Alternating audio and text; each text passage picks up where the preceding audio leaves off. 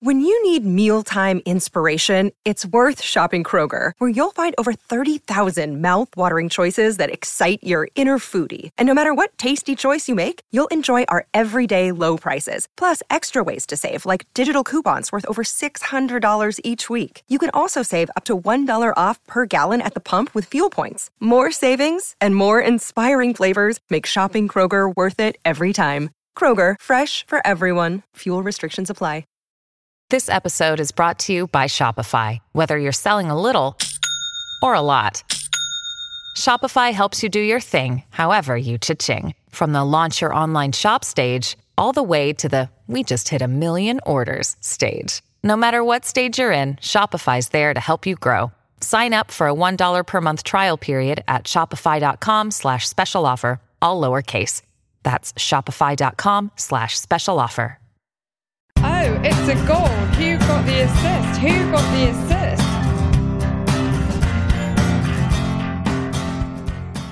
Hello. So a week has passed since our last pod. No doubt some of you are up to what draft forty-seven or so. Well, we're here to help as we embark on our second half of the season preview. That's L through W. To new listeners joining us for the second time, welcome again. Same to our regulars. But to brand new listeners, I recommend going back to Pod 1, which is on our website, which really introduces us and talks about what we're generally all about and uh, what to expect from us this year. We've got a lot to go through today, uh, so let's crack on. I'm joined today by Nick. How was your week this week, Brozovic? Yeah, very good. Thank you, Tom. Busy as always, but all fine and well. So, yeah, welcome back, everyone. We are Who Got the Assist. You can find us on our website, who got the whogottheassist.com. And you can also find us on Twitter at WGTA underscore FPL. And we're around on every pod provider you can think of, including Spotify, which is the newest one, which we're excited to be on. Uh, yeah, certainly. It's uh, it's pretty crazy. We're on there still, I think. Uh, right, Nick. Uh, so we did all the introductions on the last pod, so I think we should just engage with it straight away. Uh, we've got a lot to go. So let's go. Yep, and we're going to start with the uh, Foxes of Leicester City, and it's it's been a strange summer for them. I feel like they've regressed a little bit. They've obviously lost Riyad Mahrez, who was their talisman of last season. They seem to now be going through a bit of a goalkeeper crisis with um, Schmeichel um, being rumoured to uh, to move to Chelsea. So if they lose him, I guess you're going to have to worry a little bit more about their defence. Um, mixed at the beginning of the season, start with Manchester United, then Wolves, Southampton, then Liverpool, and then then Bournemouth, and then it gets a little bit easier after after Liverpool. But I think generally they're probably one to avoid um, at the beginning of the season. If we take a look at defence first, um, they've got England's finest, um, Harry Slaphead Maguire. We all know about Harry from the uh, World Cup, but his uh, goal attempts in the Premier League were pretty impressive last season. He was fifth for uh, goal attempts over the course of the season with 30. And um, the previous season, when he was playing for Hull, he was actually third for goal attempts um, amongst defenders with 34. So at 5.5, he offers um, an attacking threat, which I guess is um, pretty good. Are you a fan of Harry, Tom? Yeah, I am. And obviously, after the World Cup, and fun fact, Nick, Slabhead at the World Cup won 5.9 aerial duels per match, which is, the I think, the most of any defender that I saw. You're right, the shots for defenders is very, very high. He also finished fourth for total BPS last season, Harry Maguire. So he scored two goals, four assists, got nine clean sheets, only got 117 points. But I think that those who kept uh, faith in him throughout last season can. Uh, feel hard done by with Maguire. I mean, if he'd have uh, scored more, they kept more clean sheets, he'd have been a total BPS monster.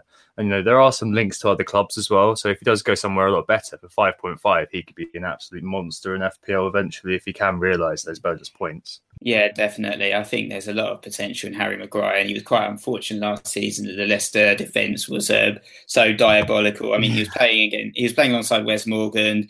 Um, every time I had him on team for about last eight game weeks, seeing those zero, I was just like, "Shut up, Wesley!" He's just getting those zero points every game week.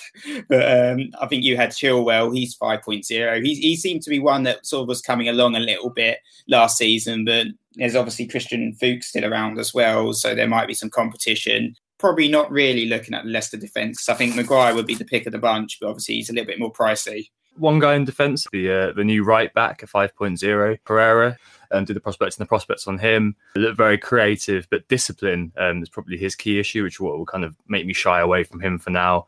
Uh, he was cautioned more than uh, Jose Holebas was last season, which is uh, pretty crazy. Uh, more bad tackles per game than Holebas. But a potential out of position prospect, Pereira.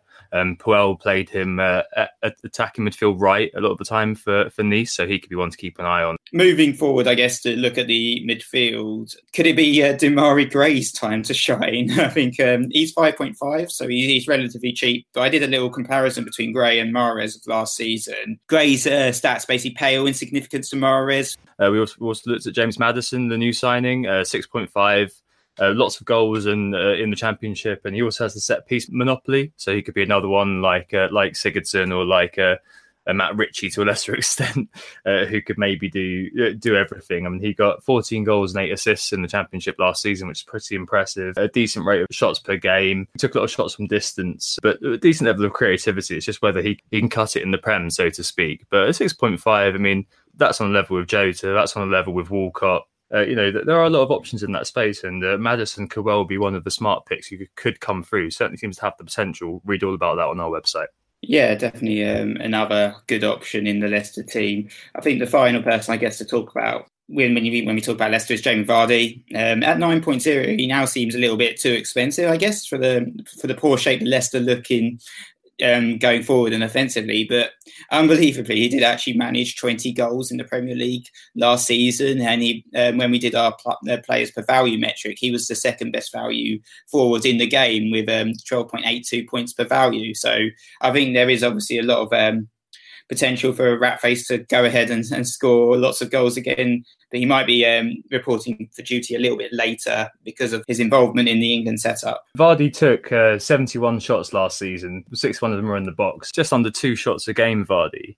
The problem is he's just one of those, isn't he? That he seems to score his goals from scavenging, and he seems to only have. I, I don't know. Whenever I've owned him, Nick, he's always seems just had that have that kind of one shot uh, and if he misses it, no matter when it is, like the one clear target, per, the one clear shot per game, if he misses it, that seems to be it. Like he's not really prolific. He just only has that kind of that one chance. I mean, he is on penalties, and um, but obviously missed one for me. But you know, we still see Vardy in, in teams, and I think from game weeks five to game week fifteen, when Leicester only play Arsenal with a top six last season, Vardy could well cling on in many teams. The value for his price could well mean that he's uh, of interest to some. Yep, definitely. I think um, losing that Varez connection, though, um, will potentially hamper um, Vardy's uh, performance next season.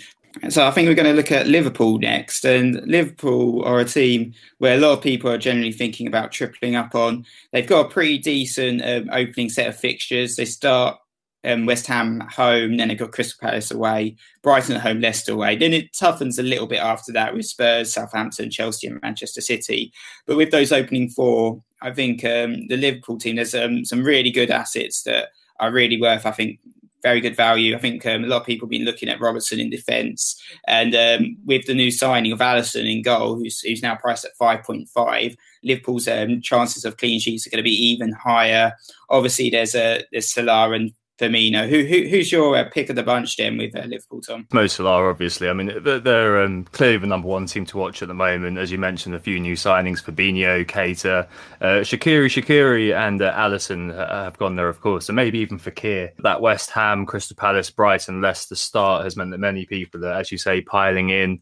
Um, also, by the way, got a nice run of fixtures between game weeks nine and sixteen, where they only play Arsenal with the top six teams uh, across those seven games. Mo Salah, then, I mean, we've waxed lyrical about him time and time again, haven't we, Nick? Uh, he scored 1% of all FPL points last season, which is ridiculous. Liverpool were second for FPL points last term due to the fact that Mo Salah was in their team. He absolutely busted our points per cost metric, absolutely busted the talisman metric. That 9.0 initial pricing, an absolute mockery. But at 30 million now, there's a big kind of discussion at the moment in the community about owning him and the merits of owning him to some extent. I mean, with him, for me, if it, you just feel safer. Like you can trade down whenever you want to. And if you go without and does well versus West Ham at that price of 30 million, you're going to probably need, if you do kind of want think, oh god, I made a terrible mistake, I need to get him in. You're probably going to need a minus four to get him in, and you've also endured a, a massive hit because the effective ownership is surely going to be about 100 percent on game week one with uh, with all the captaincy as well. I mean, he's uh, already owned by nudging 50 percent of people. Um, I mean, there are those who are going to remain defiant, but I still think that owning Salah from game week one is probably the, be- the best call. FPL Connect made a good point about this in his recent blog about playing the numbers and just doing the safe thing. In this case, owning Salah is safe. People are on about regression. In answer to that, I have one stat for you. Big chances missed. So, Nick, in 2015-16, Mane, who was then of Southampton, topped big chances missed with 12. And Sanchez got 11, and so did Walcott. In 2016-17, Arnie missed the most big chances with 12, um, and Hazard and Sanchez were just on eight. Uh, Salah in 2017 18 missed 23 big chances. So he didn't record an unsustainable level of conversion. If anything, he could have scored more. Absolutely ridiculous. That kind of stat compounds the fact that if it was masochistic to go without Mo, and we're going to talk about other Liverpool players, of course. But I feel that owning Salah is probably the best option, really, isn't it, from game week one, Nick? If you're looking to just uh, do the ultimate safe bit, what do you think on that? Yeah, I think so. I think Salah's definitely going to be in my team, and he's probably going to be my captain pick um, at, in, in game week one. Of course, um, he is very expensive, but I think he is worth that additional outlay. And I think when we're looking at the points per value metric, basically the top 10 was all full of goalkeepers apart from Mo Salah, who was the uh, third best value player. I think it was yeah. only Fabianski and Pope that were considered actually better value. So obviously that was his price last season. This this season he is a little bit more expensive, which means a few people are being put off him and and looking at some of the other Liverpool assets perhaps as cover. But for me, I think you know those stats that you've spoke about. Um, regarding Salah are just so impressive that I think he is he is a must um, for the team. And I think um, obviously he got the uh, he, he, tipped uh, Harry Kane for the Golden Boot last season. I mean that is an incredible amount of goals, and whether he can sustain that is is a good question. Yeah, I know. I mean, without having, without kind of staying on Salah too long, I think every year that we have this kind of big player cycle, don't we, Nick? Where you know the first instance is you, you got to own him no matter what. I mean, there's always that kind of hangover from the season before, perhaps with a player like Sanchez or a player like Hazard, who always kind of finds his way, or you know Kane indeed that finds finds his way into the game week one team, and then people go through a stage of oh look at the pretty team I can make without uh, without that expensive player. So without Mo Salah, obviously I'm seeing a lot of fantastic teams, especially in our zombie league actually without Mo Salah. And then come game week one, the imminence of what you're about to do, the fact that you're about to go without a very very highly owned player tips people over the edge. So I think we're going to see a lot of teams on Twitter, a lot of teams on Fantasy Football Scout, places like that, tip into owning Salah despite them not owning Salah kind of around this time uh, of preseason, just because people get scared, I think, because the risk is just too great. I mean, there's risk versus reward. There's a acceptable risk and there's unacceptable risk. And I think that this is an unacceptable risk, perhaps, to go without Mo. I'm sure there's lots of people who are screaming at me now saying, well, no, you know, I've got a great team, but the numbers do speak for themselves. Right, um, moving off Salah then, who I think we can safely say is going to be in our game with one team and our captains if all things stay the same. Uh, let's continue down the promenade and talk about other Liverpool players. Bobby Firmino, according to Nick's points per cost work, he offered the best value amongst forwards. This was his best season in front of goal as well, and uh, as a result, he took a 1.0 rise to 9.5. Had the least big chance in the top five strikers with just 17 of them, uh, but he got 15 goals um, as well. So, you know, no look goals galore. I think the key thing with Firmino is there's not really much rotation risk, is there, really, Nick? I mean, he's got Brewster, he's got Solanke, he's got Daniel Sturridge, who played against Blackburn the other day. Um, but I'm struggling to see really somebody else who's going to be able to come in for Bobby. I mean, he, he seems integral to Klopp's system. And uh, I, I, just get the feeling that at 9.5, he is one, if he is looking like he's going to start game week one, he may well find his way into my team and may well just stay there as part of Liverpool triple up. Yeah, I like um, Bobby Firmino. I think Danny Ings is potentially leaving the club as well. I think Bobby, obviously, he got he was fourth for goal attempts amongst forwards with 84, just only two less than Lukaku. But what um, Bobby offers that some of the other uh, forwards don't offer is um, assist potential as well. Um, in terms of chances created uh, for forwards, he he created 57 chances, 11 of which were big chances, and that's 17 more than any other forward in total for assists, he managed to get uh, seven over the course of the season, which is um, was the highest of all forwards. It matched uh, Lukaku actually, but I think um, playing alongside the likes of um, Salah, he um, he managed to create a lot of Salah's chances. So if he doesn't score in the game, he is likely to get an assist as well, and that's something that a lot of forwards, um, you know, the likes of Kane in particular, has been criticised for. It is um, the fact that he's not selfish and he's willing to play alongside um, his teammates uh, and um, offer them chances as well as uh, taking chances himself. Yeah, excellent. I, I, think that's definitely true with Bobby. I think that, um, like the as you said, the, the multiple point streams almost is like having multiple revenue streams as a business, isn't it? The multiple point streams that he possibly has uh, to gain points is pretty crazy. Uh, like in contrast, the other nine point five Liverpool, uh, Sadio Mane, the new number ten, um, he's only at 12% ownership at the moment, and last season was the second lowest ever points haul with 147 from 10 goals, 8 assists. Um, he only played 50 minutes less than the season before when he got 156, so there's only kind of 9, 10 points in it. He, he is fairly consistent. Um, the thing that, that, always draws my eye with Mane is the bonus. So he only got eight bonus points last season uh, compared to Firmino, who got 29, and compared to Salah, who got uh, 26. Uh, and I think some of it, uh, we've looked, we looked at that in the Red Roulette last season. I think it's been proven again this season that he takes so many shots and doesn't really set other people up in the same way with Firmino and maybe Salah, that he always seems to end up outside the bonus. He was also joint fourth for shots off target last season with 31. I feel like he's going to be the guy who is overlooked and who, you know, one or two enterprising people could have come game week one. I mean, is there a case to have Salah and uh, Mane as your two rather than Salah and Firmino if you're doing forwards? We'll come on to defence in a minute.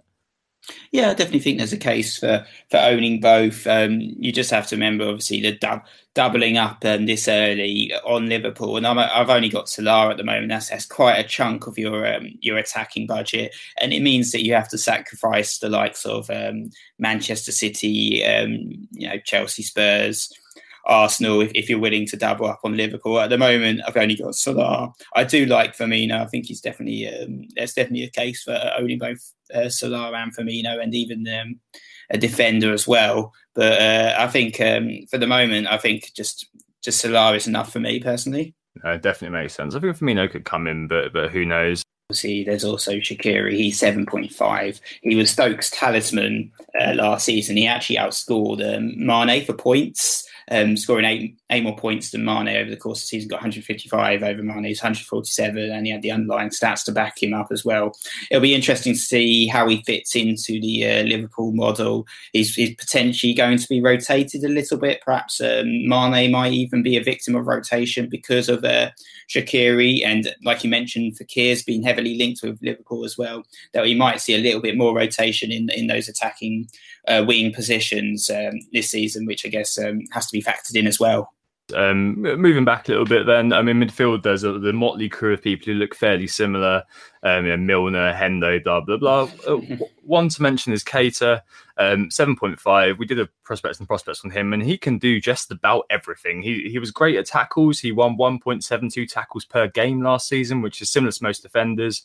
Not as good as Kante, by the way, who won two point two one. A very good measure of him is Ramsey in 2015-16 when he was fit. But Ramsey that season scored four point two seven points per game, uh, which took him to about 120, 130. And I think that that's what we'd expect from Keita. I mean, we saw the uh, against Blackburn in midweek. A lot of Liverpool fans were getting very excited about him. He closed someone down and, and popped a nice little ball through to Daniel Sturridge. I, mean, I think we're going to see stuff like that, and we're going to see kind of goals, assists, and but I think a lot of times it's going to be tidy play and dynamic play, linking the. Uh, linking the back to the front um, will be uh, Keita's role. So maybe very good in the Sky game, but uh, you know, at 7.5, I think maybe there are other players, especially with Salah already owned, and maybe Robertson, who we'll come on to in a sec, already owned, um, uh, that should be drawing your focus there. So let's talk about Robertson quickly then, Nick. I think he's in both of our teams, and he was one of the very early people that we put in our teams. He was the top assisting defender between uh, game week 30 to 38, uh, the final eight game weeks last season were free. He also created four big chances as joint top and nine chances overall.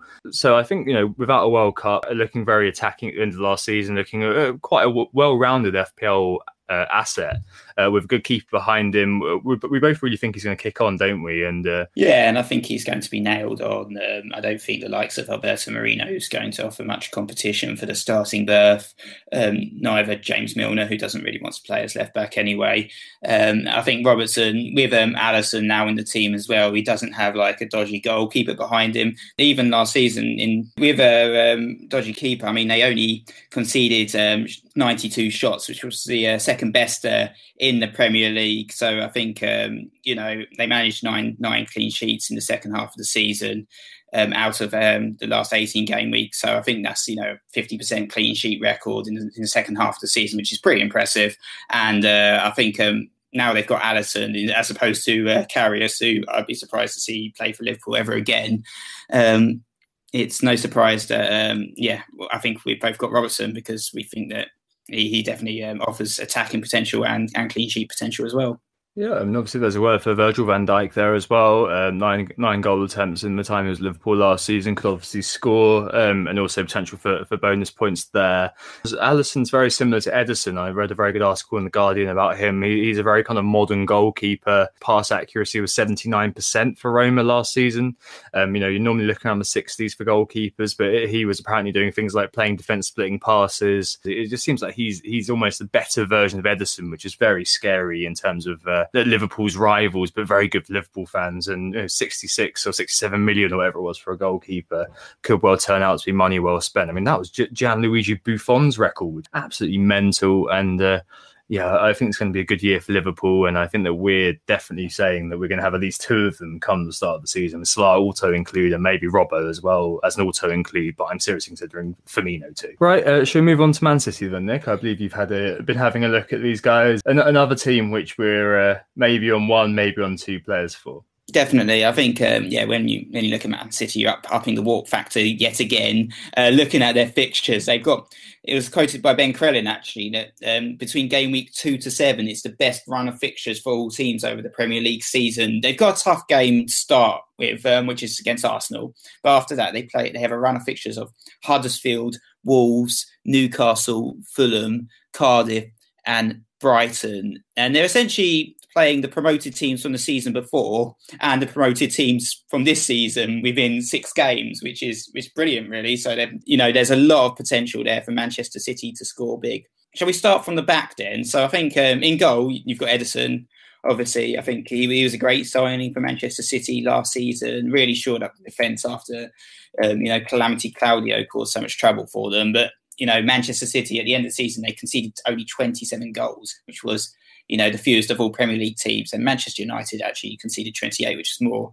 Um, so you could you could say that Ederson perhaps um, even offers better value than those who are going for De Gea, like um, you, Tom. Though the difference between uh, De Gea and um, and um, Ederson is actually De Gea made 116 saves over the course of the season compared to 58 um, for Ederson. So De Gea was tested a lot more and, and made a lot more saves. So I understand the appeal of De Gea over Ederson in that regards, but he um, he may be still the cheapest way into the Manchester City defence if you want someone that's nailed on and is going to play week in week out.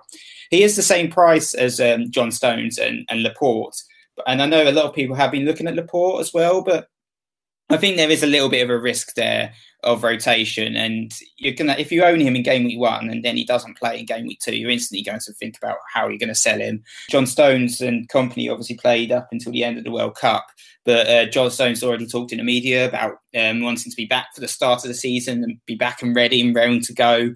There's going to be Otamendi and company, if he stays fit, no doubt will also be chomping at the bit and hoping to play week in, week out as the Manchester City captain. So I think with, with Laporte, I am concerned about the rotation risk there. I think the one that I think we both quite like at the moment and been looking at is uh, actually Benjamin Mendy.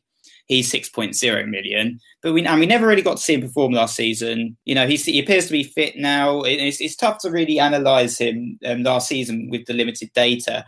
But um, when he played for Monaco, I read through the prospecting prospects of him from the last season. He in 25 games he managed to register five assists, showing he does have that ability for attacking returns. And if he's playing week in, week out for a club that scored 106 goals last season and um, also has the best defence in the Premier League at 6.0 with that dual threat of attacking and defensive returns, he, he looks like a steal if he can stay nailed on.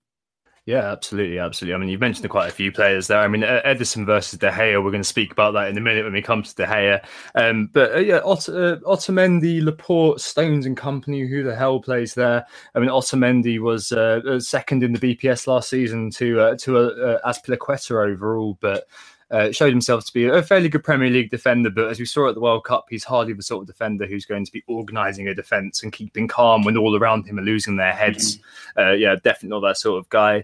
Uh, Laporte is an interesting one. So Laporte is the only Man City uh, centre back who's left-footed, um, which I think probably is in his favour. It means that if they go to three at the back, he's absolutely nailed on. But yeah, Ben Mendy's one I'm looking at. Um, 1.6 crosses per game at Monaco, which is pretty damn good. A lot of crosses, and if he can play that Sane role, get down that flank, uh, you know, play those kind of little balls in for tap-ins, which is basically what Pep's system seems to be, isn't it? Playing early crosses, uh, rolling them across the face of goal, and hoping Jesus and, or Sterling is there. He could well get a lot of assists, and I think that he is the sort of player that if he is playing in pre-season, a 6.0, 5, 0.5 down on a lot of the, the proper premium defenders, I think he's going to be one who's going to be in my team. He currently is, and uh, yeah, I mean, it, it's a bit weird with City though because of the Arsenal game. I'm starting with Mendy on the bench, which seems a bit strange. But you know, luckily, uh, I think I've got Cedric at the moment. Who's got an okay game, game week one, so I'm happy to let that happen. But yeah, I think Mendy's the one that I'm uh, most interested in of their defence. He was manager last season of the uh, Manchester City Twitter, wasn't he? yeah, exactly. social media, so I'm guessing he's chomping at the bit to play. Um, yeah. If we move on to the midfield, there's obviously there's Raheem Sterling. I mean, he's 11.0 million now, which seems extremely expensive. Though he did manage to actually score 18 goals last season. He, I think after everyone watching him during the World Cup, I don't think he's going to be a particularly popular pick at the beginning of the season, let's say. Um, also, I think we talked a lot last summer about the red roulette. Now it's going to be more about the pep roulette because um, they've signed Riyad Mahrez, another attacking midfielder, um, at 9.0 million. Um, you know, it's going to obviously City scored 106 goals last season. How Mahrez is going to fit into that model is tough. It might mean that Sane at 9.5 million is rotated a little bit more. And I did um, a little bit of analysis of Mahrez versus Sane in terms of their underlying stats. And uh, Mahrez uh, generally generally won on the big numbers. Uh, so Mahrez has a minutes per attempt of 40.5 compared to Sane's uh, 42.5. Um, Mahrez obviously scored more goals than Sane as well over the course of the season with 12 um, over 10. Um, Mahrez also had a better minutes per attempt, um, 40.5 compared to Sane's 42.5. So I think um, I think Mahrez um, there'll be a bit of rotation there. I'm not really sure. I think you, I know you're a big fan of Mahrez and, and, looking to include him in your opening team, but I'm I am a little bit worried. Though he was Leicester's talisman, and a bit like Shaqiri, he might find himself rotated a little bit more compared to last season. I think you know we've got plenty of time. We've also got the, uh, the, the charity shield as well with Man City, which is obviously a big benefit to us in terms of choosing who's going to be playing. Um, I've actually got uh, uh, Leroy Sane sitting in my team at the moment as a nine point five, so I've always always got that kind of point five that I can take him down just so you know I can sit on it. Um, but yeah, it's quite a tough uh, tough thing to say because obviously Mahrez was great as a big fish in a small pond at Leicester. Um, is it well a comparatively small pond at Leicester? But I mean, there have been many players who have boldly gone to bigger teams. It's just whether he's able to perform with better players around him. I think that Mahrez is probably going to be one of those players who is able to perform with better players around him. And it depends as well on where he's fielded too. So uh, Leicester is on the right a lot. Um, but he has said in the press that he prefers to be the number 10. I mean, is that going to happen? Is he going to start taking time from uh, David Silva, who Pepper said is going to uh, uh, to see a reduction in his minutes this season. Very early on at 9.0 for a City midfielder, it, I think that in terms of his performance last year, 9.0 at Leicester is about right. If the game had opened up a little bit later and Mahrez had gone to City, he may be 9.5 as well. So he's a tiny bit undervalued in my view. And I think that he probably is the option I'm going to go with alongside Mendy in the midfield. But, you know, I, I have moved on to Mahrez from Aguero, actually, who I'm guessing you're about to mention. Yeah, I'd like to just quickly talk about um, De Bruyne firstly. Actually, 10 po- at ten point zero million, he actually has the uh, the best underlying stats of the entire midfield. He was the creator. I mean, he, he was, but he was also fourth for goal attempts out of all midfielders with 94 last season and a decent shot accuracy of 41.5%. So people don't really talk about KDB for his goal attempts and his goals, but he was actually fourth um, overall for midfielders, which is pretty amazing. Like I said, he is the creator. I mean, he top for chances created out of all uh, midfielders with 105, big chances created 19, and registered 16 assists over the course of the season and also had a phenomenal 910 successful passes in the final third. Wow. Um, which is, you know, pretty pretty amazing. Um, obviously, I think with signing Mahrez, he's probably going to be forced a little bit deeper again into the team, but he was you know, he played the bulk of the season within a sort of midfield three and not one of the attacking front three like Sane and Sterling. And even though he was in a deeper role, he still registered, you know, amazing attacking returns. So I think KDB, he's probably the most nailed on as well out of the entire Manchester City midfield now, um, with the attacking wing backs probably likely to be um, rotated a little bit more. And um, like you said, David Silva's minutes being monitored. I don't think KDB's minutes are going to be monitored. I think he's probably going to play every game, though he might be reporting a little bit late. I guess playing the naught, you pay the 0.5 extra, don't you, for the security? Like, like I think they always seem to set it up that way that you've got to invest that tiny bit more. Um, but you're absolutely right. I mean, he was a name that was popping up when I was looking at Man City, and it's almost the case, you know, if you if you say computer, who is the best midfielder, Kevin De Bruyne would always be the person who would pop up in, in terms of all the metrics, all the underlying stats. You said are very very strong. I remember game weeks one to three. I think we owned him last season, didn't we? And he uh, was busy playing the quarterback role, and you were saying, "Get forward, man, get forward, yeah, do yeah. something," and he just never seemed to. I think with him, the key is patience, isn't it? To some extent, uh, you're going to get your assist, you're going to get your goal eventually. He may not absolutely explode. When one of the long shots flies in, plus he gets an assist, then you're pretty damn sorted. That's happened many times for me owning him. Just be patient if you do own him, and obviously keep an eye on uh, his return from from holiday after being in Russia for a bit longer than most players. Up front, you've got Sergio Aguero, 11.0 million, and um, Gabriel Jesus at 10.5. And I've actually got Aguero in my team right now, although I am starting to to worry a little bit um, as to whether he will start or whether Pep's going to start phasing him out a little bit like he was trying to do last season and play Jesus. But I mean, Aguero is on penalties. His underlying stats are amazing. Um, he was second for goal attempts out of all forwards with 94 um, last season, which is pretty impressive considering he only played 25 games. And we all know um, that Aguero um, has explosive potential for a hat trick or a four goal.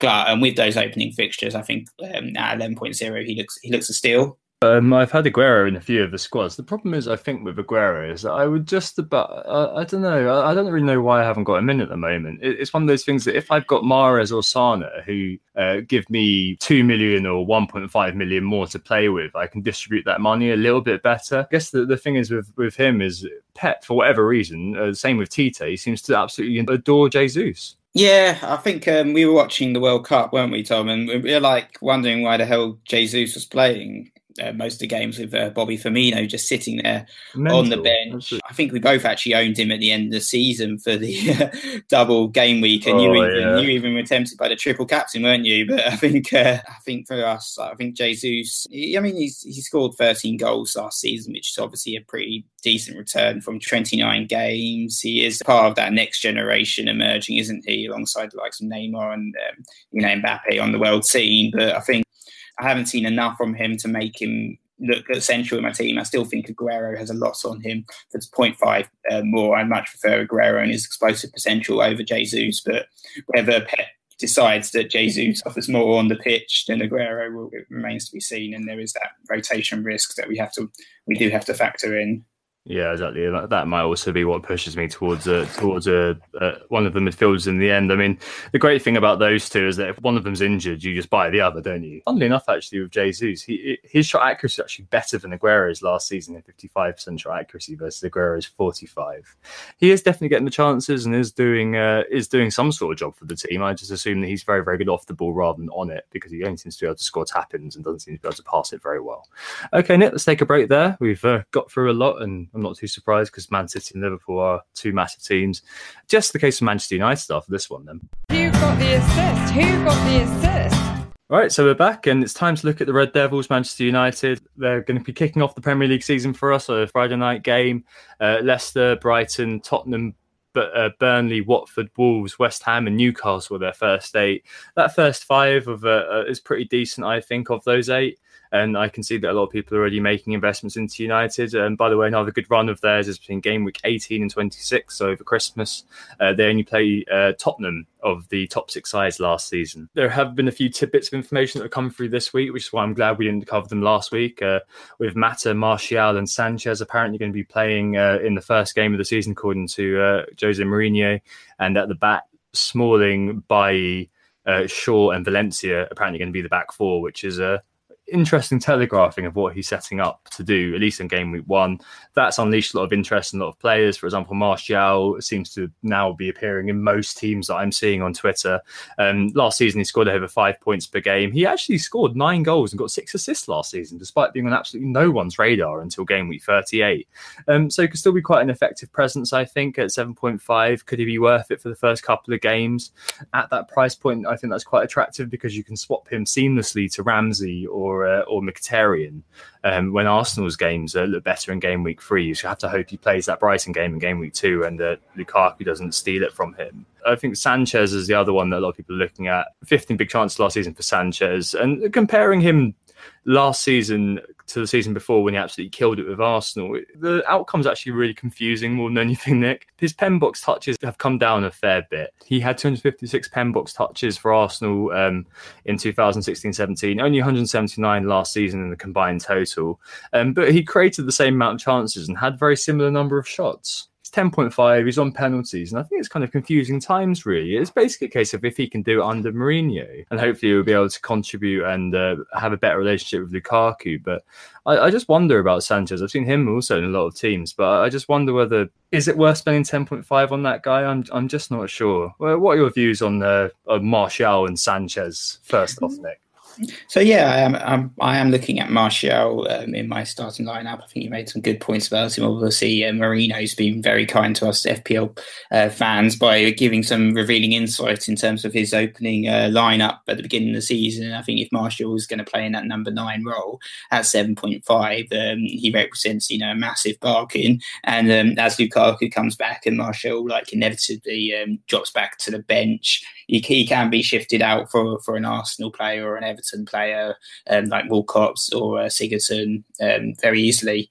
I think um, the other guy that I think's uh, potentially going to have a, a, really good season for Manchester United is, is Pogba. I think um, 8, 8.0, he represents a really good value. And um, David Monday has actually written a really good piece on, on Pogba on the Fantasy Football Scout about um, the great expectations. And one of the uh, very nice stats that I saw um, was that uh, only Salah with 4.0 and Sanchez um, at 2.83 um, average more shots per game um, for a midfielder than Pogba's 2.81. Um, over the course of the season, he was actually seventh for goal attempts out of all midfielders with 76, and that's after playing only 27 games. And I think um, for those that watched the World Cup final and, and the uh, the World Cup semi final, Pogba was immense in both games, and um, and he really showing some of that potential that people have talked about for a lot of seasons now. Absolutely. I mean, 11 big chances for Pogba last season. Um, I mean, the other side of it, though, is that he only created 39 chances last season in terms of his his terms of his assisting. And early doors, he seems to have gotten all of his assists and then stayed quiet towards the end of the season. I mean, yeah, he was t- he was injured, but Willian actually created more chances than Pogba did in far less minutes. And he was beaten by the likes of Tom Carroll uh, in terms of chances created last season. And he also managed 26 chances created less than Andros Townsend so we saw for France that he's perhaps the metronome of a team. He's a dynamo that makes a team work, the catalyst that brings it all together. In that way, he could be explosive if he scores goals, but it could be the case that he just ticks over. He could be a Michael Carrick as in, in, to some extent. If he does, it just depends whether he can get those shots in to get you the points. But 8.0, I wonder if that is uh, worth a gamble. For me, it probably isn't if he's not creating chances, then the, the man up top, uh, Romelu Lukaku, uh, may struggle a little bit. I, I don't really know. You know. It seems like Sanchez is becoming a bit more of an assist machine or assist uh, a, a chance creator. 11.0 Lukaku. I mean, last season he had. Uh, he, had more attempts, but actually, when he was at Everton the year before, he had 110 attempts versus 80 at Manchester United. Similar number of big chances, but uh, more shots in the box for Man United than at Everton. 87% for United, 73% for Everton. Shot every 30 minutes, still similar sort of accuracy. Uh, he just scored a lot less for Manchester United, and I wonder whether he was just unlucky. Like he was the top scorer for offensive points for United last season with 18%. I just wonder whether we'd expect him to do more, and he was like a perpetual source of frustration. It just seems like, for whatever reason, he's got a rein on him, and he's not quite able to be unleashed in the same way he was at Everton when he was scoring, you know, twos and threes against, especially against the small teams. He was a serious flat track bully. It just doesn't seem to happen for Lukaku at United, uh, barring, you know, I think he only got two double figure hauls or something last season, if I remember correctly. Um, so he's one that if he gets into form, I'll have a look at. But for me, I think most of the interest I have in Manchester United is the uh, is the defence, Nick. I mean, you've, you've got Luke Shaw 5.0 back in the picture. He's not played four digits of minutes for three years, and he's never scored in the Premier League. Uh, but at, at 5.0, I mean, is he a no-brainer? He's showing up in a lot of teams, and Mourinho said he's going to start. I think the problem with Shaw, and it's a little bit like what I said about Laporte earlier, is okay, great, he is going to potentially start the first few game weeks, but if you have these types of guys, um, as soon as Ashley Young is back, I think Ashley Young is probably going to be um, Mourinho's first choice for fullback. He's never really been a big fan of um, Shaw, and we've seen that over the years with the amount of criticism the player has received from the manager. And he um, and Shaw has uh, talked um, quite you know, talked up about, his agent has at least, about leaving the club. Um, so I think we're sure, obviously, 5.0 is, is a very good value for a, a, Manchester United defender. He seems to always be one of those players that we talk about. Um, at the beginning of the season, in the pre season, there's a lot of hype about Luke Shaw, and um, it's going to be his season at Manchester United, and it never really has um, has happened for him.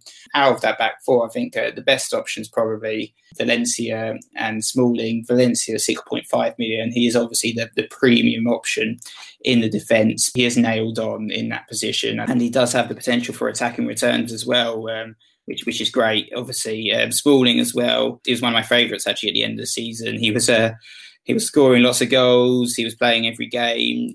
He seems to have a, a very good relationship with Mourinho, even if he has um, been shunned by the England setup. And uh, Gareth Southgate's not not a big fan of his, clearly. But um, I think there might be rotation. There is that. There are a lot of Manchester United central defenders. Obviously, Lindelof is um, going to come back from um, in you know playing the World Cup. You've got um, Phil Jones as well, and I think um, I think there's also Marcos Rojo who might even stake a claim for playing in the centre back role. So I think um, you do have to worry with those Manchester United centre backs as to how how many games they're going to play and whether they're going to be nailed on.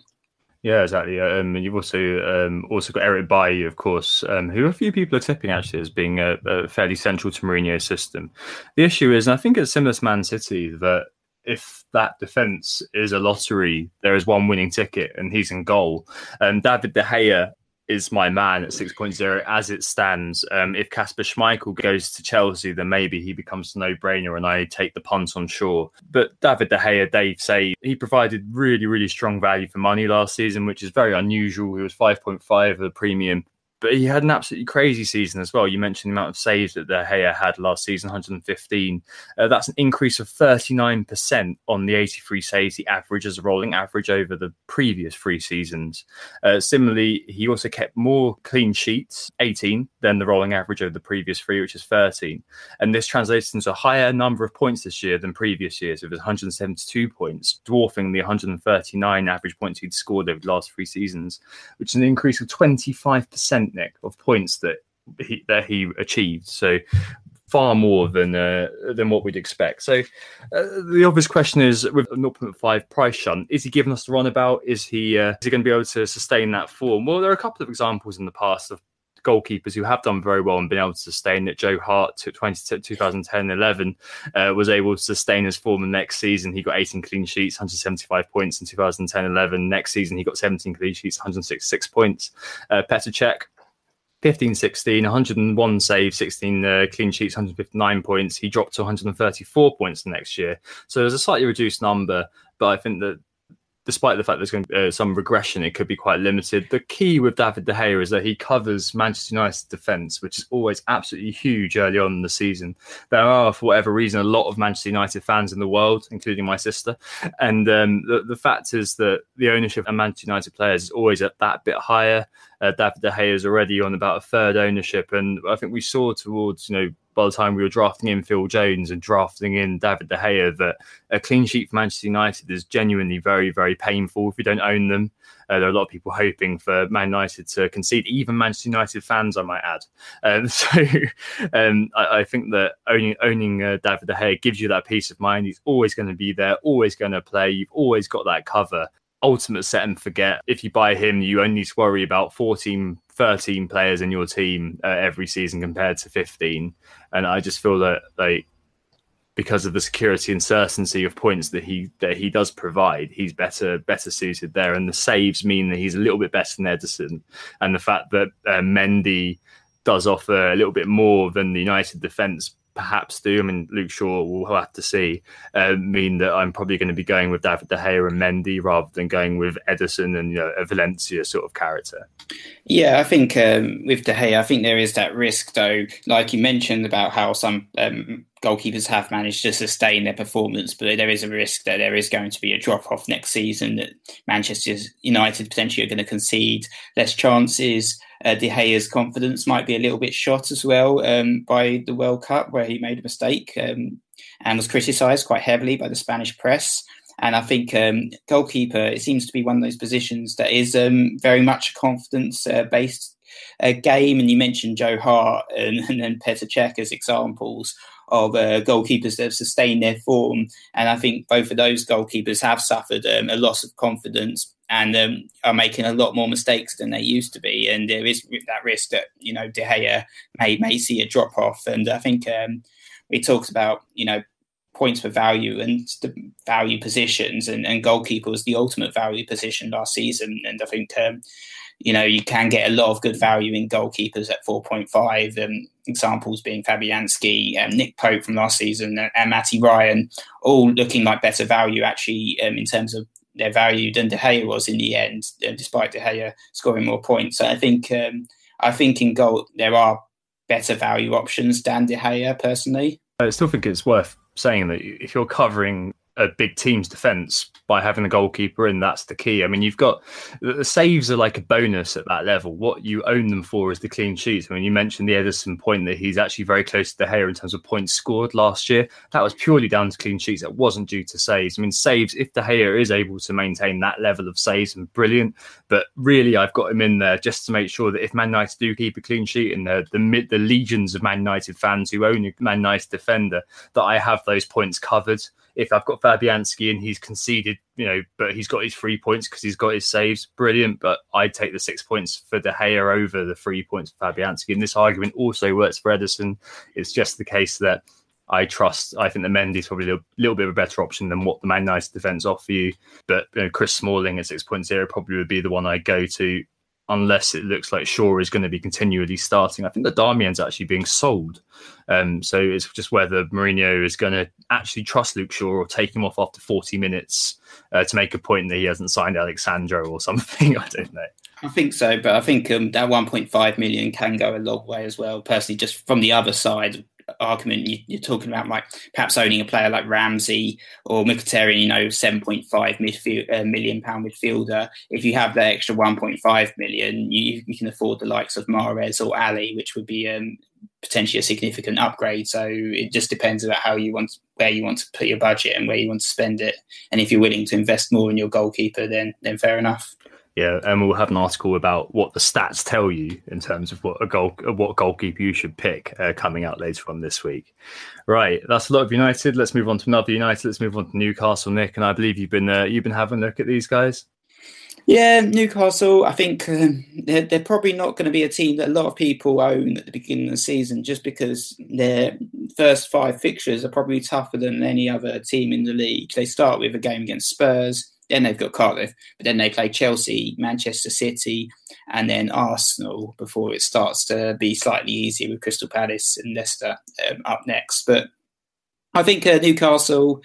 Um, they offer a little bit in defence, actually. In, in terms of um, shots on target, they were actually only seventh um, um in terms of um, the amount conceded. Outside the big six, Newcastle were next in terms of the defence, and the defence was pretty pretty solid uh, last season. Actually, I think um, in the last um, Dubravka, their new goal, well, their relatively new goalkeeper that they signed in January, um, he only played the last 12 games for them in the Premier League. And in those 12 games, they only actually conceded 11 goals. So Dubravka really did um, sort out that defence.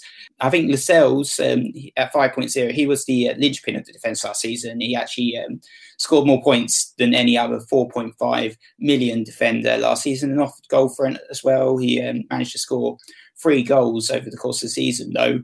Um, if you're looking to own a Newcastle defender, I think um, I think Lejeune at 4.5 million might be the, a better value pick. He actually managed more shots um, with 13 over the course of the season compared to Lascelles 12, so um, he might have been uh, quite unlucky. And um, there's also Paul Dummett, of course. He was he was, an, he was a bit more of a, a joke pick, but he was an unlikely source for me actually um, for points in the final game week of the season. He was my only defender to register points with um, a random clean sheet against Chelsea. As he is Yedlin as well, of course. He's um, yeah. he's four point five million pounds. Yeah, I mean, we looked at the four point fives, didn't we, Nick, in our little article? And I think uh, Yedlin's currently the most owned. Um, fairly creative. Lejeune probably slightly better as a pick. And as you said, you, you, uh, Newcastle's defence is very, very mean indeed.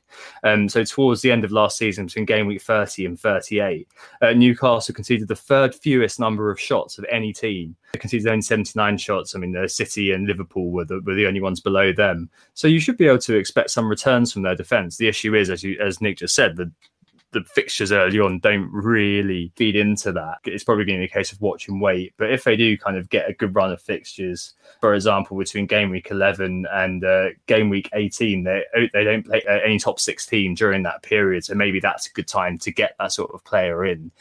And you know, despite Yedlin featuring in the 4.5 article, I think that um, as Nick said, Lejeune having those those kind of uh, that attacking potential, as well as you know, when I was watching him, he had that kind of Toby-esque penchant for long balls. So you know, maybe he could be one that uh, that you consider back there at the United defence. Yeah, definitely. Uh, I think if you if you move on to the midfield, there's um, there's a couple of options there. Um, there's um, Kenedy, who I think um, he's back on loan again from Chelsea. He's only 5.0, which I think um, actually offers really good um, really good value for for a midfielder. Um, you know, because he's actually um, he's relatively attacking.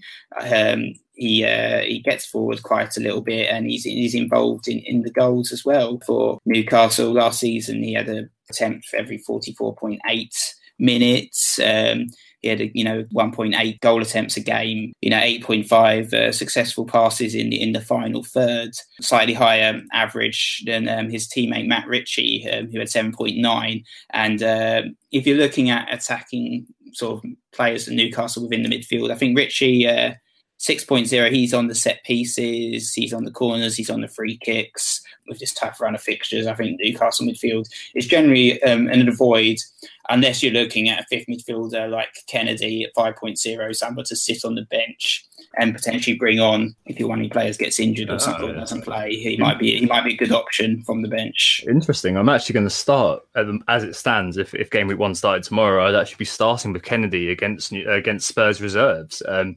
5.0, I mean, as you said, that, that kind of shot accuracy is, is very, very encouraging. And I think at 5.0, he was, uh, FPL Chef notes this in his article for the Three Amigos, that he's very underpriced for what he could potentially offer. I mean, those fixtures are very difficult. But if I just play him kind of the first couple of weeks and then make a change. I mean, there's a lot of 5.0s out there. There's Cairney, Pritchard, uh, Hughes at, at Watford, um, etc., and so on and so on. I, I think that you know, for the first two game weeks, that could be worthwhile.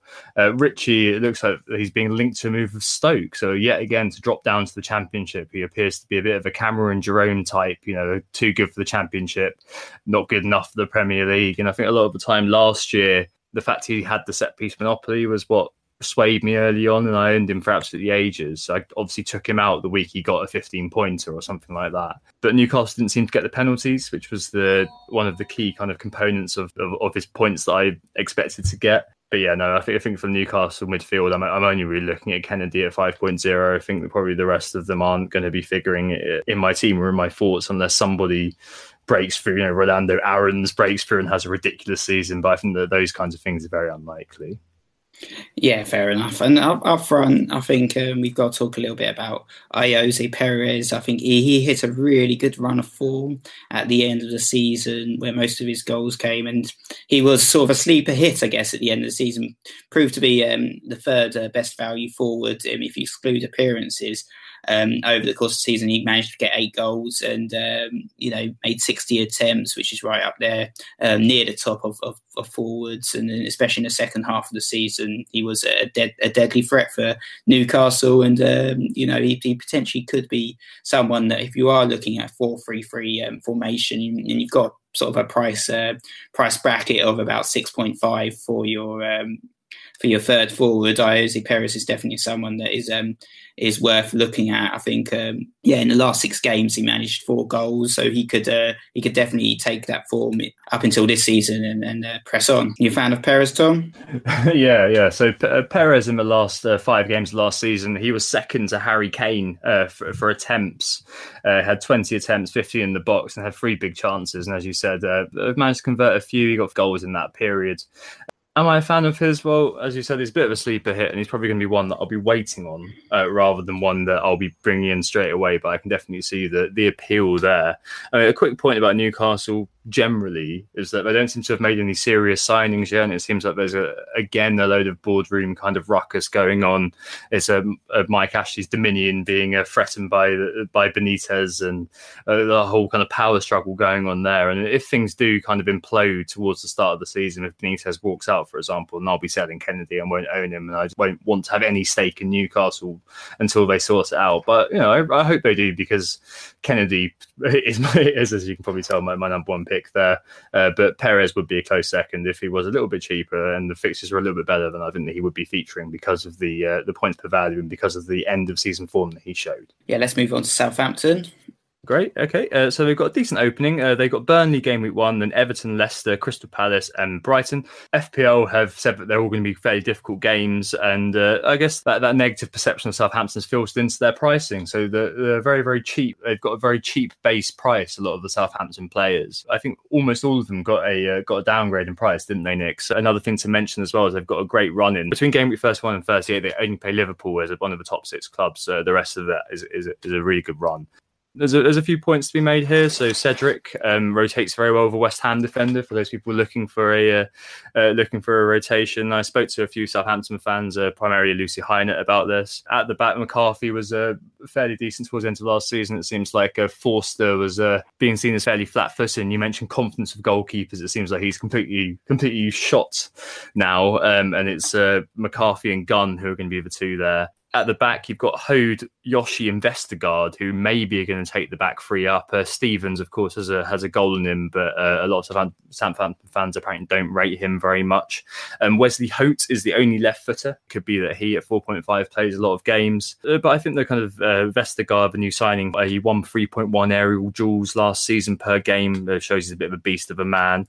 He got the 5.0. I think the interest for Southampton at the back is is yet again every year. I think we seem to be looking at Cedric and Bert Bertrand, don't we, Nick? Uh, Bertie, he's he's 5.0 and he appears to be on corners on the left hand side and maybe on left footed set pieces. Is that worth the extra 0.5 over Cedric? I don't know. Cedric was playing right wing back for Hughes in the last eight and he actually made joint most big chances. He created four big chances in the last eight, which are encouraging signs. And you know, only 4.5. Uh, European champion Cedric uh, could well be in my team game week one what are your views on the Southampton backline, Nick? Yeah, I think it's um, all about the fullback, Cedric and, and Bertrand for me. Uh, Cedric managed 137 crosses um, last season, which was fifth for all defenders. Uh, Bertrand was just behind him with 136. So Bertrand was sixth. In terms of chances created, though, uh, Bertrand was more successful than Cedric. Bertrand managed 36 um, chances created, fourth um, out of all defenders compared to Cedric's uh, 24. And um, yeah, they both. Um, I think Bertrand only managed three big chances. I think the um, the problem with I guess the uh, the fullbacks was the fact that they were getting a lot of crosses in, creating a lot of chances, but the um, if the front line was pretty weak, you know, you had the likes of Jay Long, you know, doing nothing and not being able to um, convert for love nor money. You've got Manolo Gabbiadini as well. Um, they're probably the best um, option of all. I know he's a personal favourite of yours is, is Charlie Austin, but he never seems to actually stay very fit. So I think I don't know if you've um, looked at Austin or thinking about him as an option as well if, if we look at the forwards. Yeah, 6.0. You've got to be looking at Charlie Austin, despite the fact he burnt me very heavily at the end of last season. Um, he actually had two shots per game in the final six game weeks, and he was third for shots behind Kane and Ayoze Perez, as mentioned. He was second for shots on target as well in that time period. Um, just one behind the cold eyed assassin who is Aubameyang. In the last six game weeks, he had a shot every 20 minutes. So he had a shot nine minutes more frequently than Harry Kane did in last six, which is pretty damn impressive. It's just the uh, just the conversion that never actually happened. Sadly for me, I think he got he nicked an assist. He is one that a lot of people will be running to yet at the same time. I don't know. We need to see how it all comes together. I mean, we've, we've skipped to the front, but in midfield, you've got James Ward-Prowse again rearing his head, um, being bigged up by many uh, many media. By the sounds of it, it's not 100 percent likely he's going to play. In his place, uh, Stu Armstrong from uh, from Celtic, 5.5, may grab the set pieces. A bit injured last season, so didn't really play very much. But the season before, in 31 appearances, uh, he's scored 15 goals and got seven assists. So yeah, that's pretty uh, pretty encouraging. Uh, the big signing is Elyounoussi, uh, Mohamed Elyounoussi, who's coming from Basel. We've had a look at his season last year and worked out he would have scored 145 points in in our prospects and the prospects kind of uh, function at 11 goals and uh, about 5.3 points per game. Could be a very exciting player and could kind of directly replace what Sadio Mane offered for Southampton. He seems to be replacing Dusan Tadic, the great pretender of, of years gone, the uh, the reason many of us turn to the alcohol, turns to the blood wine. I mean, Southampton fans, by the sounds of it, will miss him. From an FPL perspective, I, I'm not going to miss him very much. I mean, every year we saw that he did his once in a season big explosion and then people bought him in. He did absolutely nothing after that. We saw it last season saw it the season before. I mean we'll always have sunderland we'll always have those four assists uh, but so long Dusan and uh, all the best but i'm very glad he's not in the premier league anymore. Who got the assist? Who got the assist so we're back, and it's time to talk about Spurs. And uh, Nick, you've told me that you've you've done a lot of work on them. Obviously, I gave you them because you're, you're a big fan, and uh, it sounds like you've got a bit of a stream of consciousness. Uh, so, so, make it so and tell us all about Spurs for this season.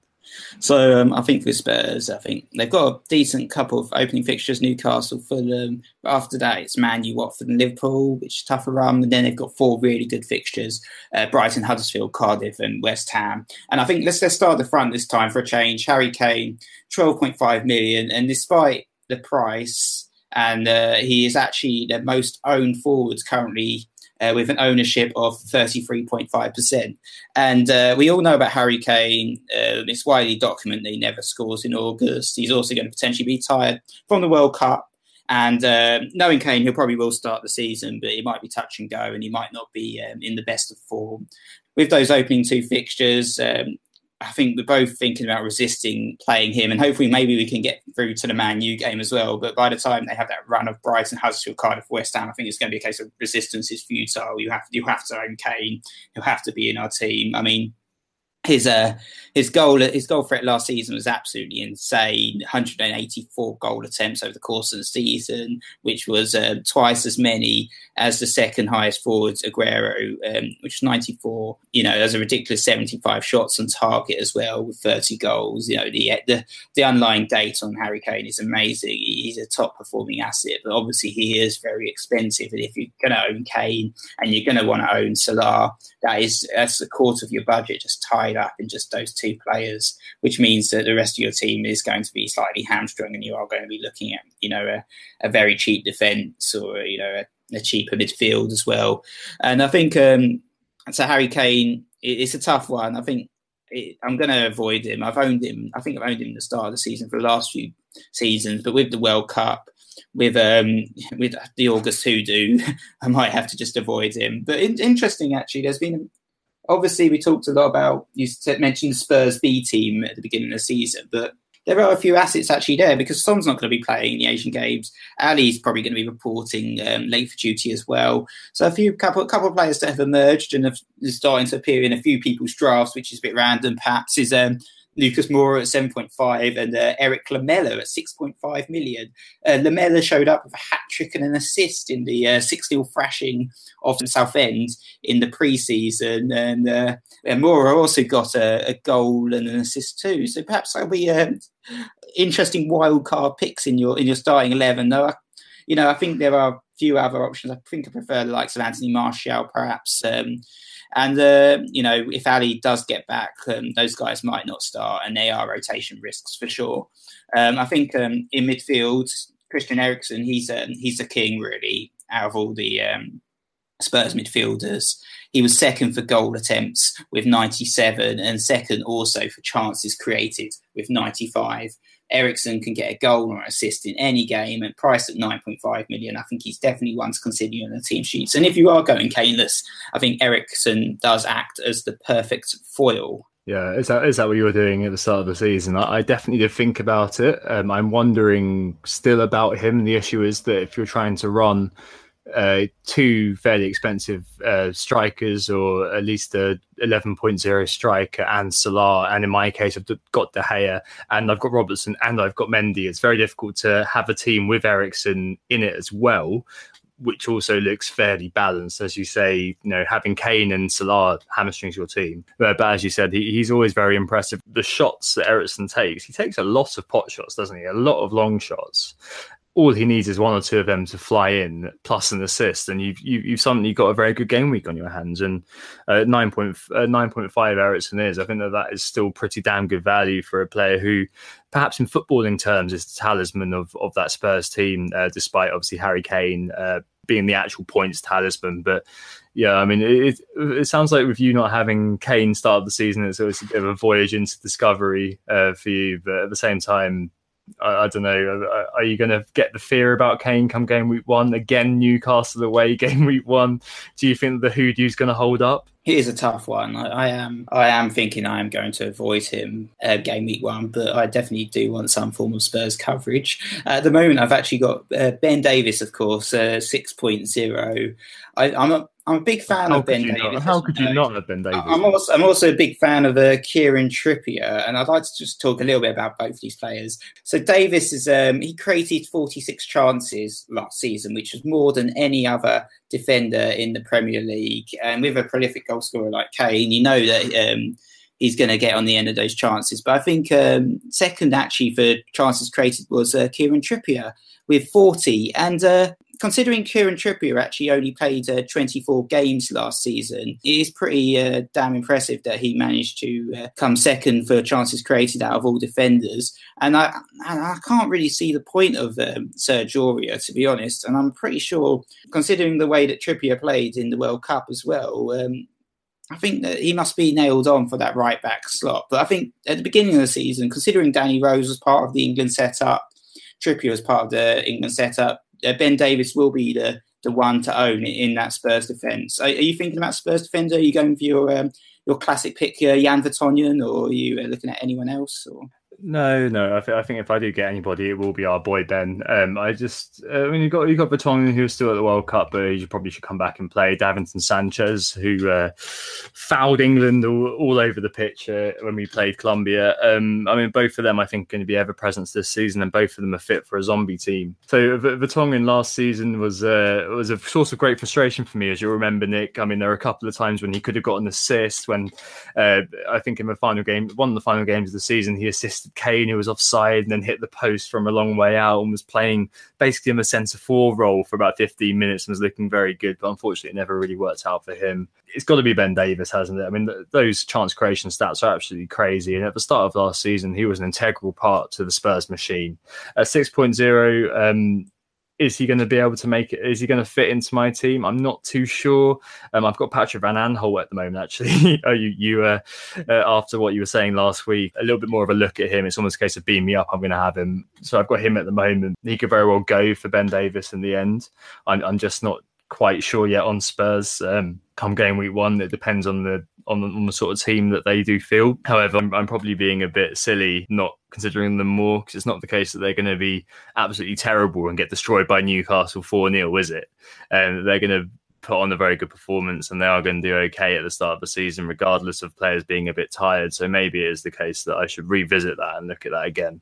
Yeah, I think um, Vertonghen he could uh, he could be described as perhaps the ultimate Dullards pick, but I think that I think that's a little bit offensive to be honest, considering his um, his actual return last season was 138 points. Uh, uh, Davies managed 143, but if you compare him to like forwards, I think both these guys make a very strong case for going forward at the back and avoiding um, premium strikers. Vertonghen matched Lacazette for points. Um, he outscored uh, Gabriel Jesus. He outscored actually all but five forwards. Um, ben Davies um, outscored more than five forwards as well because Ben Davies managed um, on 143 points despite only playing those 29 games. So I think with Vertonghen, like you said, he is a better pick for the zombie team because he's he's nailed on. He, he won't be dropped. He'll play pretty much every game. Ben Davies, he might see that rotation with Danny Rose, but I think he's very likely to to start the season for Spurs with um, having not played um, in the World Cup. Yeah, absolutely. I, am not too surprised to see that he's uh, figuring in many teams uh, come game week one. Um, and I think almost that if you are you know, if you don't want to pay the 9.5 for Eriksen, you don't want to pay the 12.5 for Kane, but you do want Spurs cover, have paying that 6 million for Ben Davies, uh, who's owned by 8.4% of players at the moment, which is fairly respectable, could well be worth it. I just really wish, as you said, that Trippier was nailed because he just looks absolutely excellent, doesn't he? He'd been linked to Real Madrid this morning, actually, I've seen in the papers. So who knows if he'll be there any longer? But yeah, I, I just wish uh, Aurier would go away, frankly, and Trippier could play. It just seems that for whatever reason, Poch's game seems to require event, uh, occasionally rotating the uh, okay, rotating the fullbacks. And we saw with Ben Davies last year that at times he just not appear. Poch is very good at being economical with the truth, isn't he, with the media? Um, so, yeah, one to watch out for. But yeah, I can see there's definitely a compelling case for Davies. Anything else on Spurs, Nick? Now, shall we move on to Watford? I guess we're going to start slowing to impulse here. Now we're, we're sort of reaching the tail end of the uh, teams in the Premier League, and we've covered the uh, top six. Uh, Watford, they've got a decent opening uh, few. They've got Brighton at home, Burnley away, Crystal Palace at home, and then it's um, tougher fixtures against Spurs and United. But um, I, I look at their their team and I, I struggle to to pick out anyone that's uh, particularly appealing. Obviously, there's uh, Richarlison, but he's been linked quite heavily with a, a, a big money move to Everton, isn't he? Um, who, who have you looked at then? You've um, studied Watford in detail, haven't you? Yeah, I mean, I completely share that. I mean, I looked at Watford and I just thought, uh, I mean, there's something else to mention is that between game week 17 and 27, they only played Chelsea and Tottenham in that run, so they got a very good run throughout the Christmas period. Um, in goal, Ben Foster, he's uh, kept an average of nine clean sheets per, per season when he was at West Brom. He could be a very good addition there. Um, in front of him, honestly, who knows? We we just don't know. Watford seems to have, as many other people have noted, about a million defenders all coming in from lower grade Serie A teams. As the Pozzo strategy, just have as many defenders as possible. It seems, you know, just have a. a, a I just don't get it. Um, Kiko Femenía was the one we picked out in the four point fives, but we don't even know if he's going to start now. Um, he ended up with fifteen percent of his points being bonus last season, which is pretty crazy. At one point, I think by game week three or four, he was second in the defender rankings. But I just avoid all of Watford's defenders defenders because we just don't know who's going to be playing, uh, uh, given the number of them. Yeah, I mean, there's also Holebas. Obviously, he was a uh, 13. He created 39 chances last season, which was actually third for all defenders at 4.5. He, he may offer some good value, though he was also a, a yellow card magnet. He got seven yellow cards last season, uh, 14 the season before, and um, he was he was in quite a few people's teams. I think the season before last, but he was very much one of those players that um, could get you a, a 15 point return or or a minus one because Watford were um, Watford were pretty leaky at the back last season. I think they are a team that are probably going to struggle a little bit um, this season as well. I mean, they conceded 64 goals over the course of last season. Only um, only Stoke and West Ham conceded more. Yeah, they certainly, certainly, certainly. I mean, you mentioned Richarlison. Um, fun fact on Richarlison, uh, a stat which will surprise literally no one who owned him. He was top for shots off target last season. 47 of his 95 shots were off target. Um, but he's going to Everton, Nick. Uh, yeah, you said uh, heavily linked. And in the first half of last season under Marco Silva, he averaged nearly six points per game and was having an attempt every 15 minutes which is absolutely insane. So if he is at Everton with a, with their fairly decent start, I think that that's a good call uh, to, to, buy in. That is under a manager who he clearly loves, you know, some sort of father figure thing going on there. In midfield, there are a few options, I think. Uh, Doucouré, I think, is perhaps a teeny bit too expensive now. He went up to six, and he's one of those oddities, a bit like his teammate Capoue was a couple of years ago. No idea how he got seven goals last season. I mean, the, the stats don't look particularly exciting for him. It was just for whatever reason, whatever he, whenever he seemed to shoot, he seemed to score. very, very strange. Um, but I think a six that's perhaps a little bit too expensive uh, for what what is essentially a combative midfielder. Below him, uh, Pereyra is quite an interesting one. He actually managed 4.5 points uh, per game uh, last season when he played. He created 20, 23 big chances. He made six big chances, and he made a chance every 71 minutes. A 6.0. Quite a, quite a classy player, actually. Quite an FM signing of mine uh, back in the day. Had quite a high creativity score. Um, he could be one that many many are looking at. Uh, the one I I've had in many teams is Deulofeu, Jerry D at 5.5. I think that could be very good value there. 5.4 points per game at Everton. And I think what's interesting is those first three games, Brighton, Burnley and Crystal Palace, owning a player like Deulofeu or like Pereyra for those kind of fixtures, which are pretty good, owning a player like that seems to me a good pump because you're able to have players in those games that you're like, well, okay, well, I'm happy to play them in that. I mean, like, then there are a lot of other options around that price bracket, so you can just swap them out after game week three after Palace. Um, so you know, I, I, am definitely looking at Deulofeu at least at 5.5. I think that with the newly promoted boys, uh, Jota and Sessegnon being 6.5s, um, he at 5.5 could well be a nice little punt on the same sort of level as owning one of those. Uh, Walker as well as 6.52, of course. Um, what do you think about Deulofeu and, and maybe Pereyra, Nick? Have, uh, any kind of have you written off Watford entirely, or do you have? Is there anything in what I'm saying here that is making you think again? Uh, I'm not really looking at these guys. Obviously, if, if they if they hit a rich vein of form, you might be tempted at some point to to sneak one of them in. I think um, if we look at the, the forward line, obviously you have got Troy Deeney and Andre Gray. What I found interesting about um, these guys is like they they're the perfect examples of making a case of why the first striker is, is completely pointless and how you shouldn't you shouldn't be looking at um, these types of players when um, actually the likes of uh, Bruno and Zabaleta actually outscored them last season. And it's not just, you know, literally about 50 odd defenders got higher scores than these guys. They were that bad.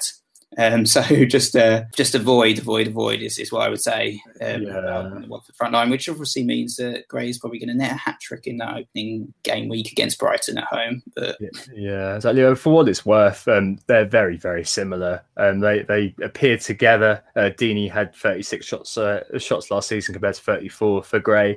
Uh, Gray slightly better. He had a, a few more big chances. Um, had a slightly higher conversion rate. Only scored five, but then so did Deeney.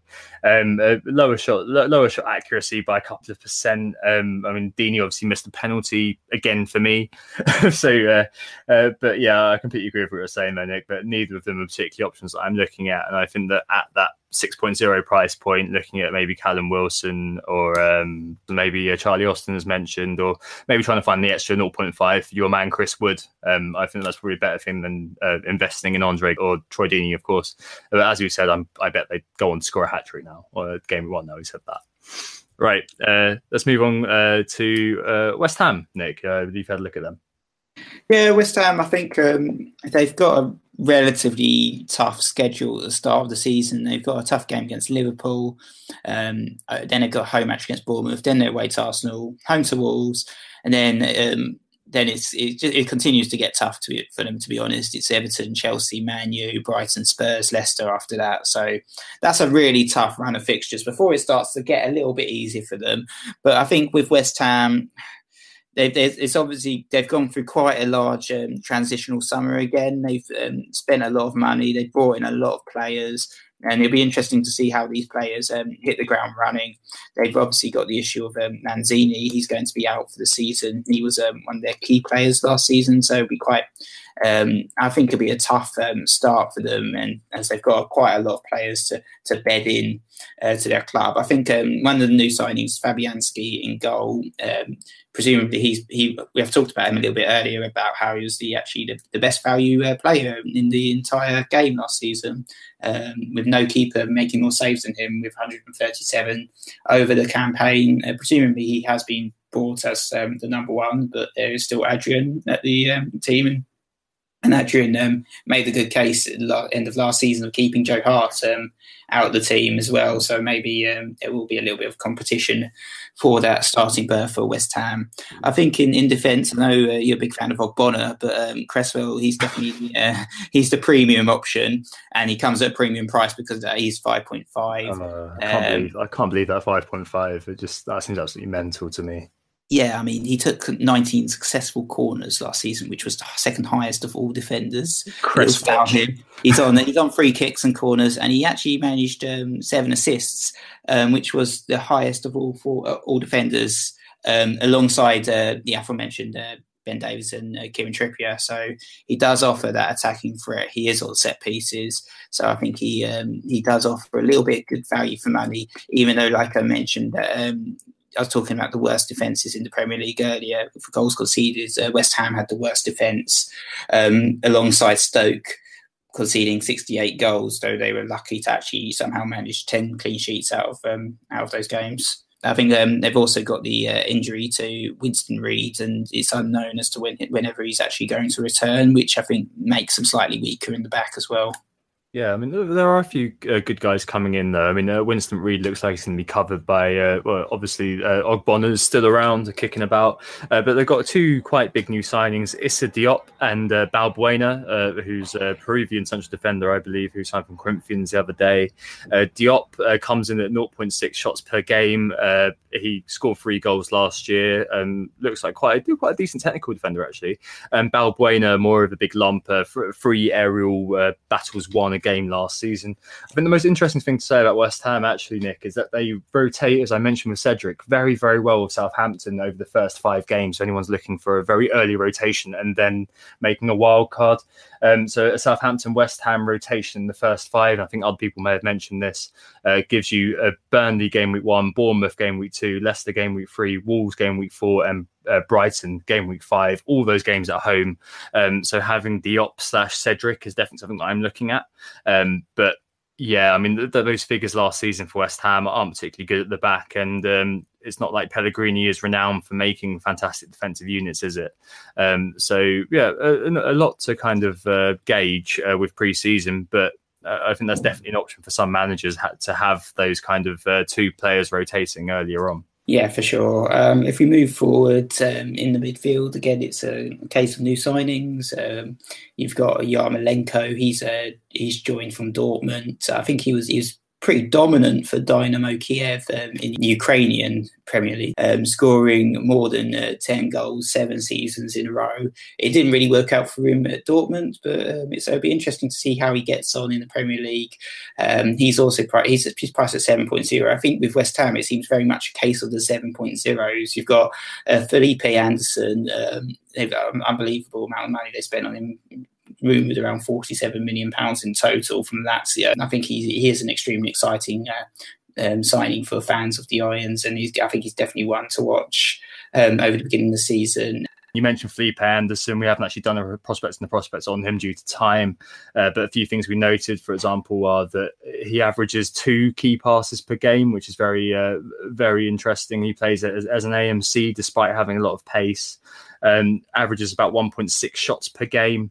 Um, didn't really play very much for Lazio last season, but the season before did get nine assists and four goals, um, and could well be that kind of Lanzini character to knit it all together, uh, which is going to be very exciting. But yeah, going forward, I think uh, I think there's only one man, um, Chicharito, who you may talk about, but there's only really one man who uh, who may be back in our teams come game week one. Yeah, Arnautovic, I mean, he, he's been reclassified um, as a forward. He was midfield last season, but he was definitely the talisman at the club last season. He um, he had a bad start to season, actually, um, under uh, Slaven Bilić, but really came into form um, under uh, David Moyes, and he, he managed 11 goals, 7 assists, 7, and really helped them um, stay in the Premier League. Uh, last season. He, he has a bit of a disciplinary issue. He did get he has managed he did get a red card last season as well, five yellows. Um, season before he had nine yellows and also got a red card that season as well. He's definitely the case um, of a player that can get fired up. He loves to loves to score against Mark Hughes as well. So when um, when they play Southampton, um, that'll be a fixture to to look out for. Um, but I think Arnautovic, he definitely uh, he definitely represents a decent option as a, as a forward option at seven point zero. I think he is um, he's very good value still, um, despite the reclassification because um, the Towers are very kind, like they were with Zaha, and decided not to give him a price increase as well. Um, and um, in the pre-season, he has been playing as um, a number nine, which is good. Um, it suggests that Pellegrini is not going to be uh, moving him back onto the wing, and um, there's no less of a risk that he's going to be a reverse um, OOP player. Yeah, it was very, very interesting on Arnautovic. Over the last six game weeks of the season, as you mentioned, did emerge as the talisman. Uh, he had 26 shots, 20 on target, level with Mo Salah, level stats. He had 66 pen box touches, which is the most of any player at that time of last season. That's 7.0. I mean, if we adjust what he scored last season, which 144, accounted for the fact he's now a forward, he would have scored 126. So he'd have lost the extra one point for every goal that he scored, which was 11, um, and would have lost lost the seven clean sheet points which he uh, which he attained. However, he does score more BPS for scoring a goal as a forwards, which is 24 compared to 18 for a midfielder. So it's very unlikely he'd have lost any of the bonus points that he did achieve last season. So 126 points for a for a forward uh, isn't too isn't too terrible to be honest. That's level with Gabriel Jesus, and uh, as you said, he had a pretty poor start to the season, but finished strongly. If he can continue at that sort of rate, if he is able to keep those stats up, but at 7.0, he is to me maybe that optimal forward to shove into your squad, um, just because at 7.0 and below, there are a lot of options that could potentially come through he is the best player, um, the best option in terms of FPL stats so far. Um, so he could be the guy that you kind of put in there for the first kind of few game weeks, despite the fact they're not particularly great, and then hope that you know someone comes through and then kind of swap them out. But yeah, Arnautovic I think is very exciting. This if he is playing as the as the main striker in place of Chicharito, then uh, 7.0, I think that's uh, more than worth. Uh, worth the investment. So we move on to Wolves finally. Um, so Wolves, I think I think the trouble with them is they've got another tough run of fixtures. Um, so perhaps not a team that we're going to be heavily looking at again. They start with Everton, Leicester, Manchester City. Then they've got West Ham and Burnley. Then they've got Manchester United. So it's it's, it's relatively mixed. Um, you know they've signed a, a you talked about European champions earlier. They've signed a European champion for a goalkeeper in Rui Patricio, 4.5. I think he's definitely um, someone to look at. We've seen um, we've seen in seasons past that the promoted goalkeepers do very well the next season. Um, last season we had Lössl and Matty Ryan in particular that really performs well. Uh, Rui Patricio obviously didn't play in the Championship last season, but playing for a promoted club, you have to expect um, at 4.5 that's quite good value, and he's he's definitely um, a decent option. Um, who, who have you looked at in particular then for, for Wolves, Tom? Yeah, I mean Patricio, four point five keeper, as you said. If he'd gone anywhere else, he'd be five, five point five easily. Uh, Twenty two clean sheets last season for Sporting Lisbon, but yet again, I mean, having a goalkeeper of quality can make a big difference, as you mentioned. Um, at the back, um, a couple of people to mention. Obviously, Douglas, uh, Barry Douglas, that is. He's on set pieces and managed fourteen assists last season uh, 1.8 key passes per game, but only 0.7 crosses. So he's a kind of a creative fullback in the in the Leighton Baines mold, uh, which is always kind of very nice, uh, very, nice to pay attention to. Uh, the other guy is Big Boly, Willy Boly. He won a massive 4.1 headers per game last season, which is absolutely mental. So we've mentioned that Vestergaard got 3.1. We've also mentioned that uh, Balbuena won three. He won one more every game. So he is an absolute clearances machine effectively. He's going to be very, very well favoured by the bonus system. Doesn't really score that much, but he could be one who's a massive bonus hog. Um, he also outscored uh, Harry Maguire for um, aerial duels one uh, per game last season, which just shows what kind of player he is, especially in the championship when balls are going to be launched. I guess that that's probably why it's a little bit higher, but at the same time, it's just an indication of the potential that he could offer. Uh, but for Wolves, Nick, the key players are in the centre of the park. We've got Jota and we've got Neves. Uh, let's talk about Jota first. So we did the prospects and the prospects on him. Uh, 17 goals, five assists last season. He was a top scorer pretty damn astonishing that he's at Wolves. But there you go. He's one of the one of the Jorge Mendes uh, stable. He can play in attacking midfield, attacking midfield. He can play on the left. He can play as a false nine. We worked out that he'd have scored five point four seven points per ninety last season, and at six point five, that's seems pretty ridiculous value. Started at false nine in the most recent friendly. Uh, a very selfish type of player. Uh, kind of a Richarlison or a Mane kind of guy. Uh, 2.7 shots per game last season, which is absolutely crazy. That's very, very high, uh, with a mightily impressive 56% accuracy as well. So shots from all kinds of angles, which more often not are on target, which is very, very encouraging. He's owned by 8% at the moment, but I'd note that he is seen in a lot of uh, teams which are being put together by uh, folk who have uh, scored highly in the past. So he may be one of those players who's a good early season punt, despite those fixtures being quite difficult, as he may be the sort of man who can do something and really break through early on the same way that Sessegnon was. Are you looking at Jota, Nick? Yeah, at the moment, Jota is actually in my team. I think um, it's quite interesting. Obviously, he played um, up front in the preseason and FPL, and, and the Wolves Twitter had a little bit of banter um, um with FPL saying, oh, look at this midfielder playing up front. And Wolves said, well, you classified him as a, a midfielder, not us and that's quite. In, I found that quite interesting. And I think obviously you said he's 17 goals, six assists.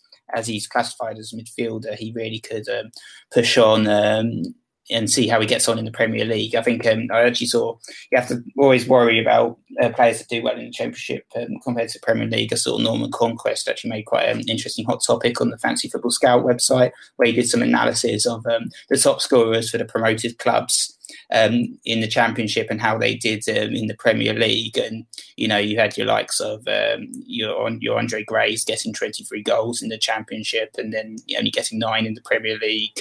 Um, you know, Gayle from last year was um, another example. Where he got 23 goals and only managed six last season.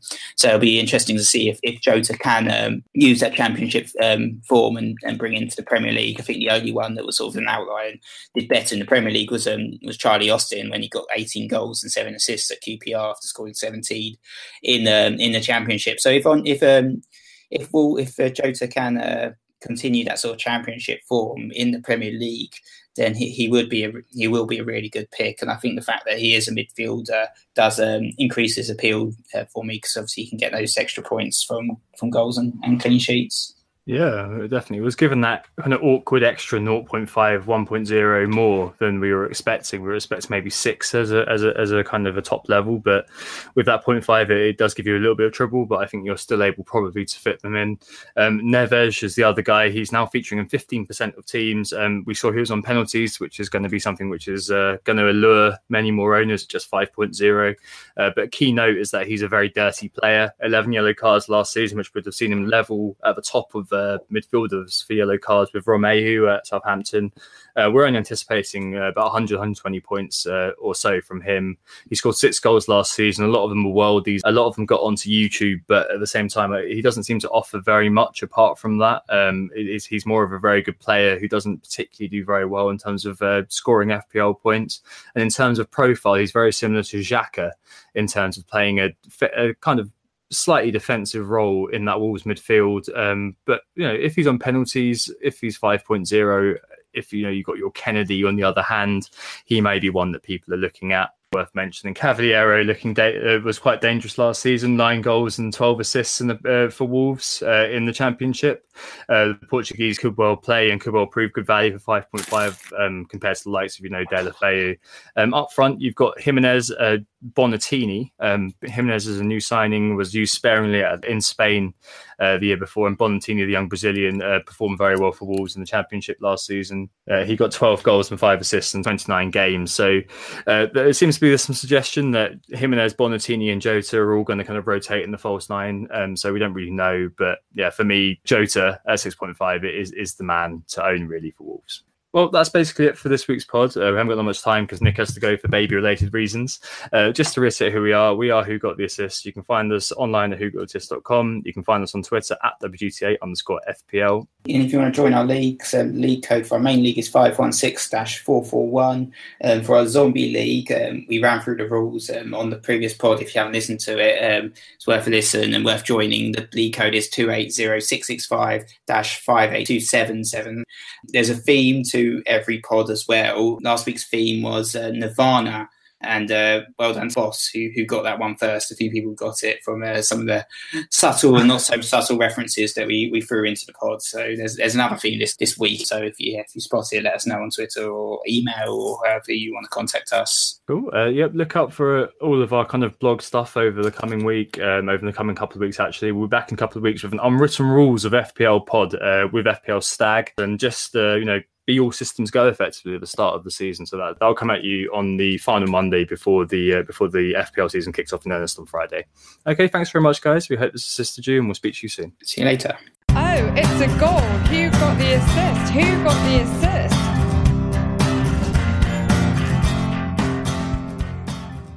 Engage. Sports Social Podcast Network.